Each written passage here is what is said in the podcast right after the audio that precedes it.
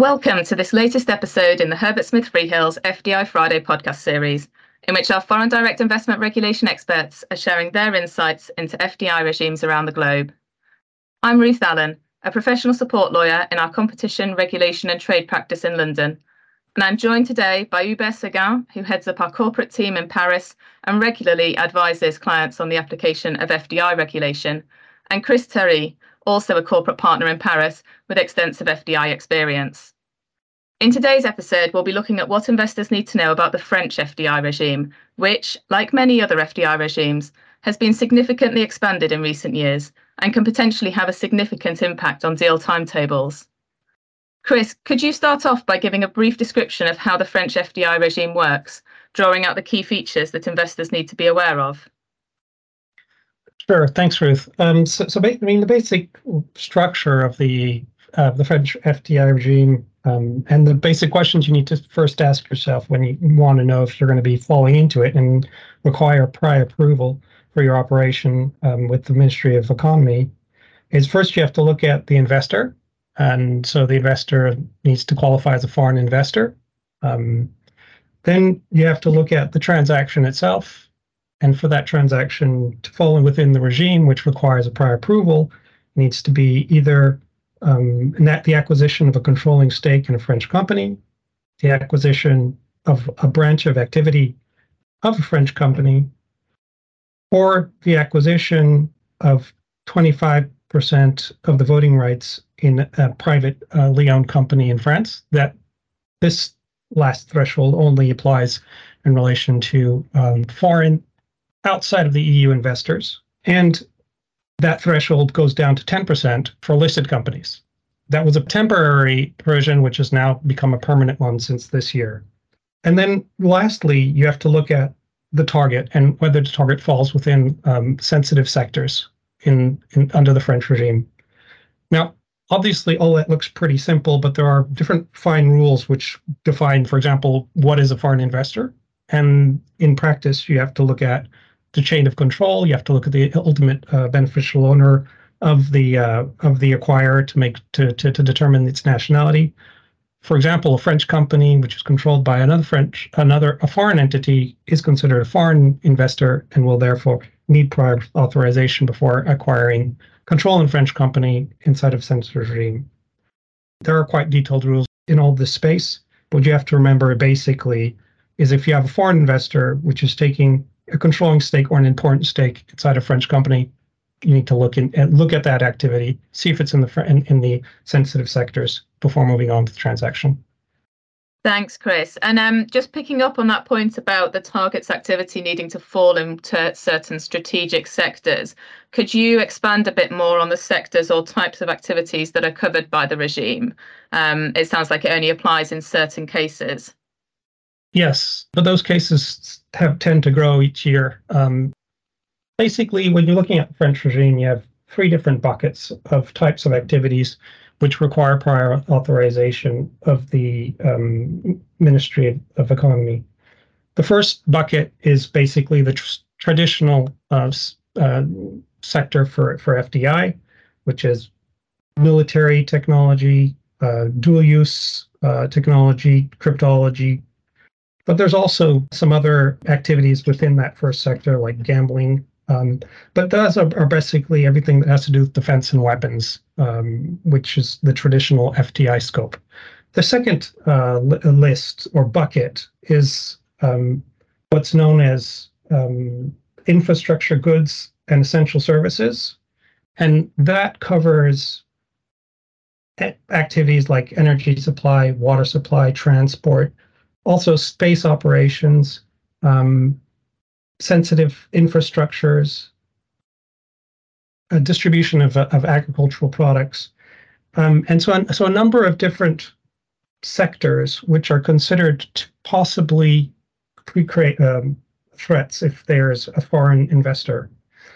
In this sector, unlike the first one, where either which is much much more black or white, so either you're in or you're out. In the second in the second sector, it's really a sensitivity test. So it really depends on market share of the uh, company in question, the substitutability of the service that's being uh, rendered by the company, and so there's a lot of more discretion here um, uh, uh, from the Ministry of Economy to, to, to whether or not the activity of the target will fall within within or, or outside the FDI regime. And the third bucket is R&D activities in a number of different uh, technology sectors, uh, in particular uh, cybersecurity, quantum technologies, artificial intelligence, and biotechnologies, etc. So these are more technology-driven, more recent activities and that list gets longer basically every year.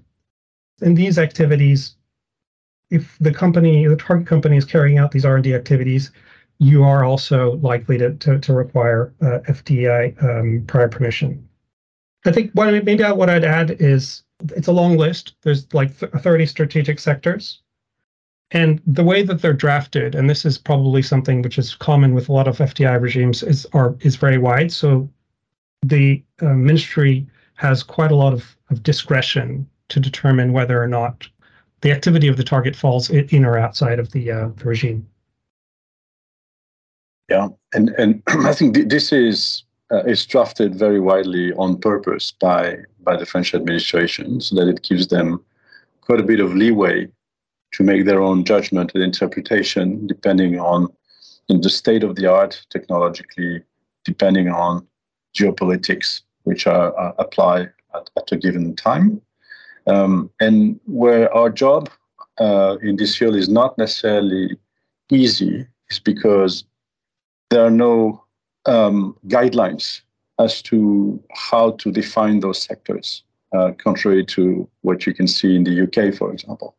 There is no case law uh, there is no base of um, uh, a database of precedents. And so you're basically left with a couple of lines uh, which were thrown on a, on a, piece of paper and, and try to understand uh, the meaning behind it and whether this is uh, sensitive today, because it may not have been sensitive six months ago. Thanks, Hubert. Definitely a point to, to watch out for there. And I think that breadth of scope of sectors covered is something that, as you say, we do see um, in other regimes as well, albeit in some cases with a bit more guidance than it sounds like you get in France. Um, but are there any unusual features of the French regime compared with other FDI regimes that are worth highlighting in particular at this stage that perhaps investors might not be aware of or they might not expect? I guess what I'd say first of all is that the French regime is one of the older regimes in Europe, so it's quite mature and it's a lot evolved quite quite a bit over time. So it it, it is um, sometimes less binary. There are quite a few different exceptions. So, for example, even if you fall within the regime, there's quite a few exceptions where you can be exempted from it. Uh, for example, intragroup transactions or when you're acquiring more of a stake in the company. So there's quite detailed rules for a quite mature regime. The there's uh, there is a, a, level of professionalism from the uh, from the ministry because it's there. There's quite a lot of practice, um, and as Hubert was saying, it's it's a, lot of it is practice. A lot of it is not in the law, so or in the text. So you you have to have quite a, a lot of experience in dealing with these type of transactions which require FDI regimes. And one perhaps what, the last thing I'd say on that is the French regime does have a prior um, request regime. So even in, before the transaction is very mature, you're able to go and ask the ministry does this target's activity fall within an out outside regime? It is, you know, there's quite a lot of debate as whether that's a useful thing to do when you're going through a transaction, but it is a tool that exists. Thanks, Chris. That's useful to know. Um, what about sanctions for non-compliance? So if, for example, a notification is not made when it should have been, or a transaction is completed without having waited for the necessary authorization, what sort of penalties can be applied? Well, this um, a large toolkit of penalties that can be applied.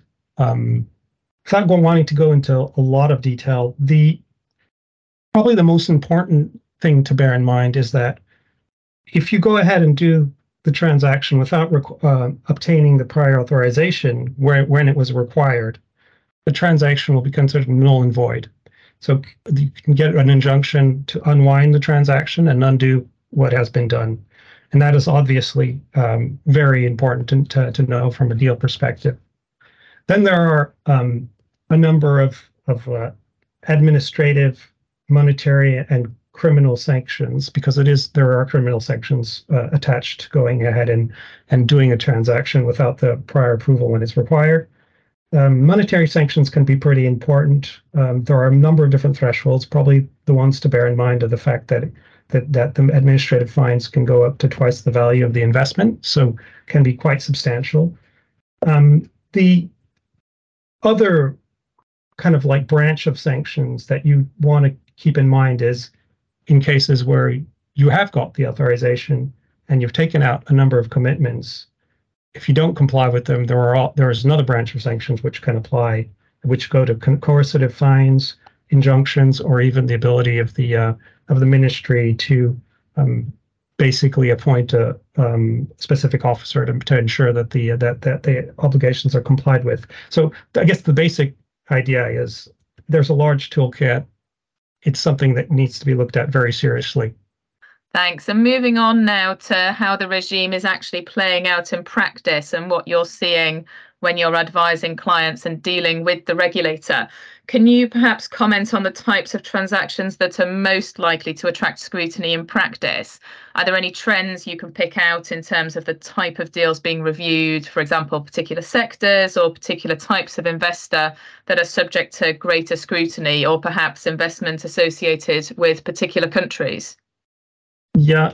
So probably the first thing to bear, bear in mind is that this is it's an overtly political re- regime, and when I when I mean by that is that the ministry, depending on what's happening in the world, um, the, the, geopolitical relationships will take different views on different types of transactions. So maybe going first to to the types of investors. Um, obviously, certain jurisdictions are more sensitive than others. If you got an, an investor from uh, a, a, Chinese state-owned company, you're going to have a much harder time getting getting through than if you have, let's say, uh, EU and uh, private the private investor. Um, certain times, uh, Chinese investor um, transactions are are are basically difficult in, in, in any way to get through.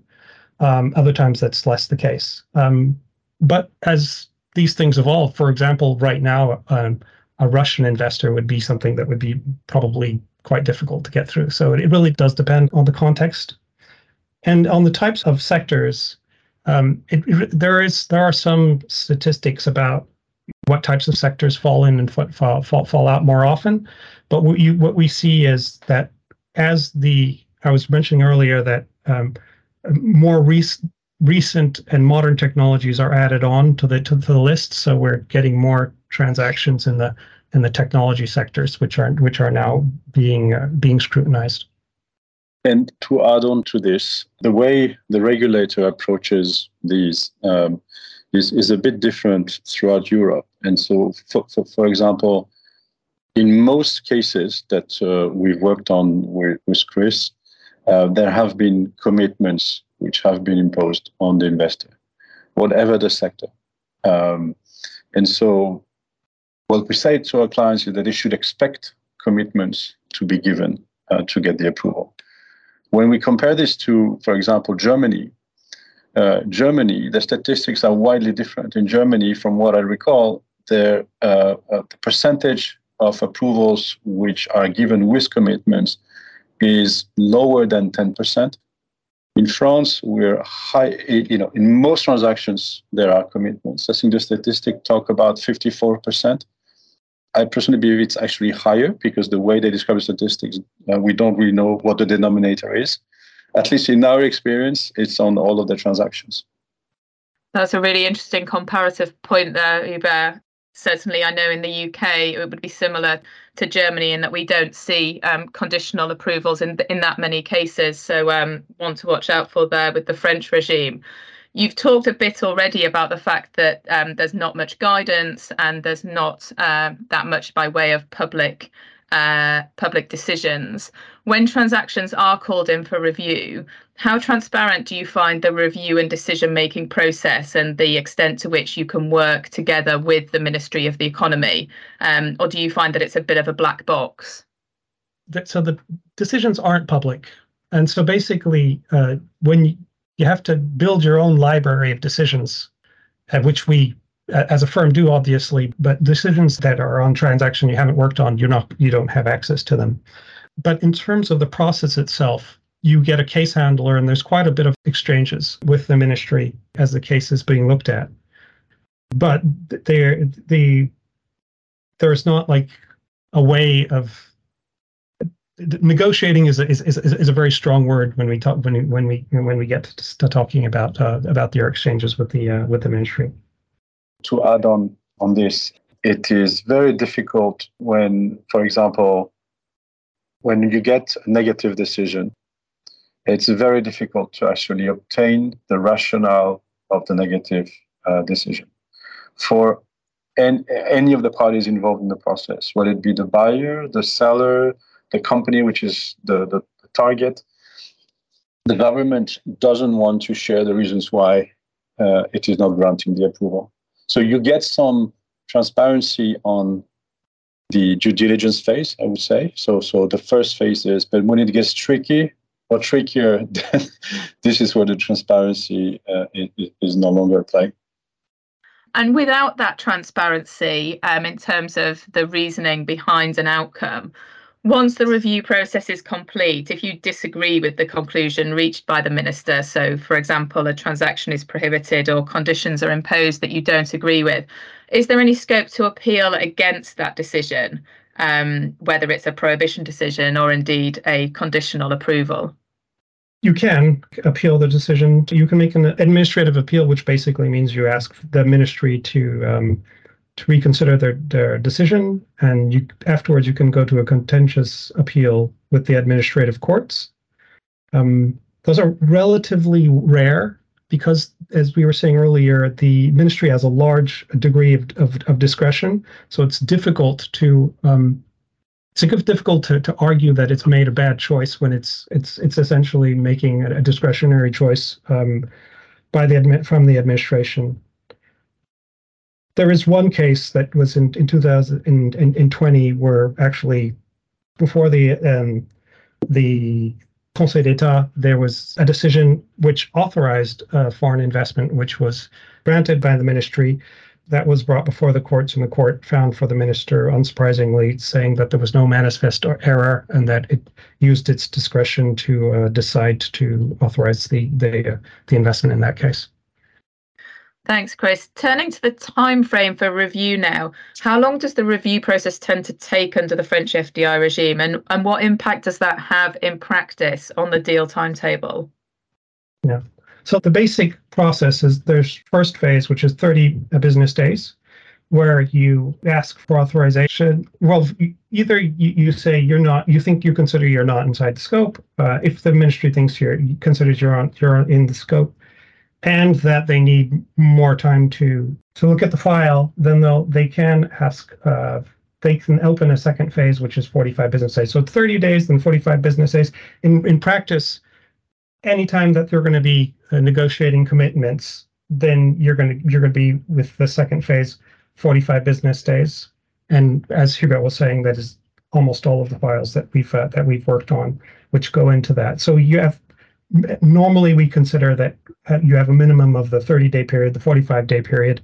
In practice, it takes longer because if there are questions from the ministry that suspends the time periods, and so it actually takes more time than that. We usually consider that even in, in cases where there should not be huge obstacles, it, you should account for for at least three or four months to, to obtain approval. Thanks, Chris. Some really important points there on timing.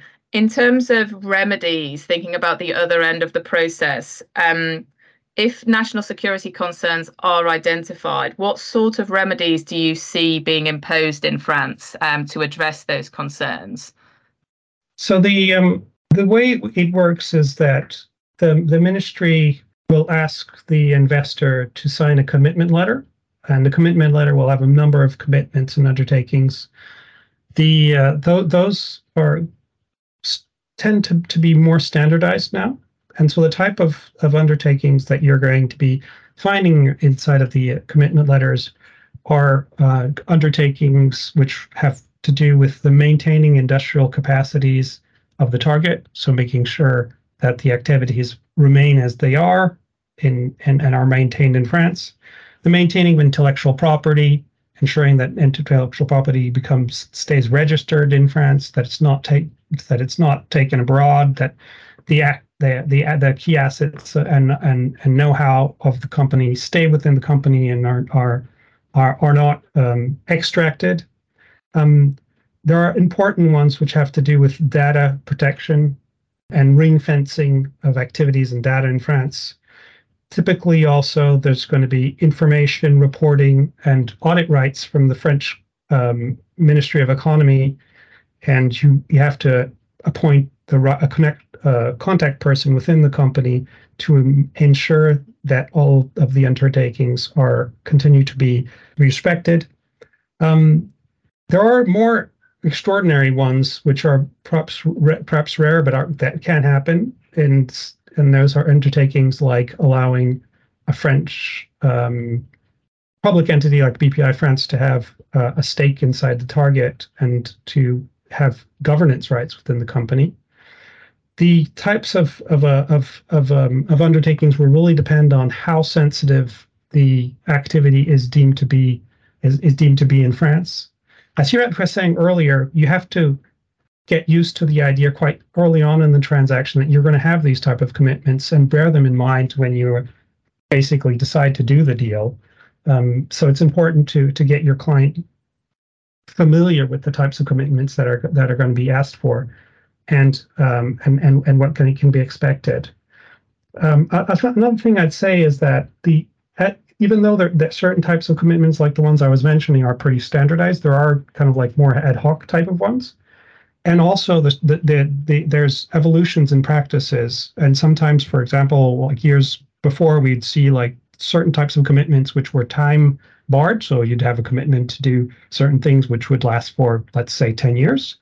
Um, and now certain some of these commitments they're saying well they're evergreen and it's so it's as long as you can, can, can, can keep the control you, you have to maintain these conditions in place so there's the practices also evolve and these commitments are monitored by the by, by the by, by the, the ministry of economy.